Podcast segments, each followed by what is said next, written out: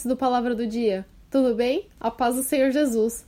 Gostaria de começar o nosso podcast com uma passagem no livro de Mateus, capítulo 5, versículo do 13 ao 16.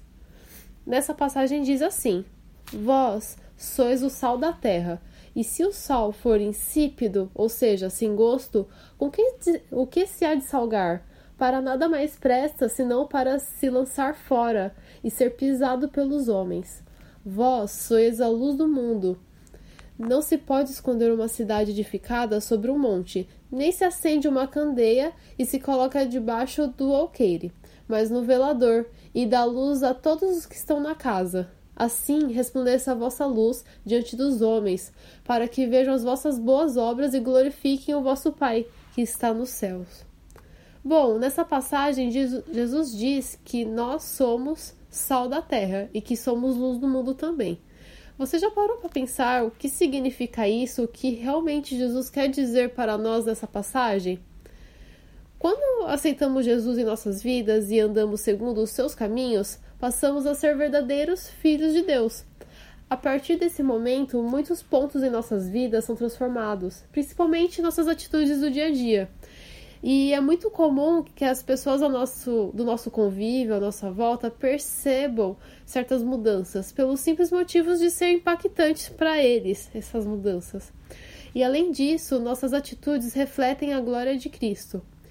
E é isso que ele deseja, que Cristo deseja em nossas vidas, que possamos resplandecer a sua glória de um jeito que as pessoas que ainda não o conhecem, que ainda estão no escuro, possam ver que existe um caminho maravilhoso com Jesus. É o Espírito Santo de Deus agindo em nossas vidas. Jesus não diz que. Jesus não diz que nós devemos ser sal da terra, ele diz que nós somos. Nós somos sal da terra. E ser sal significa é, fazer a diferença. O sal muda completamente o gosto de uma comida. O sal incorpora de uma maneira que só ele, só o sal é capaz de fazer.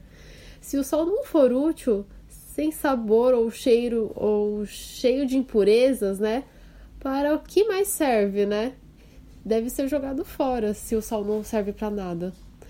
É, devemos ser sal em meio às pessoas, ser pessoas que fazem completamente a diferença, pessoas que mostram o verdadeiro sabor do que é uma vida com Jesus Cristo. E Jesus também diz que somos luz do mundo. Nós somos luz a partir do momento que vivemos uma vida com Cristo. O que adianta, o que adianta acender uma lanterna, né, trazendo para os dias de hoje, né, e escondê-la enquanto ao nosso redor está escuro?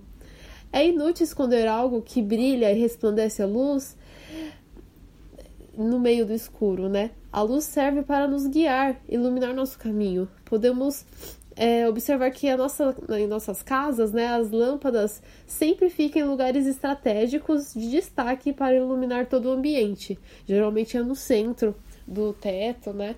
E se somos luz, nossas vidas devem resplandecer a luz da glória de Deus, para que todos em nossa volta enxerguem a Deus.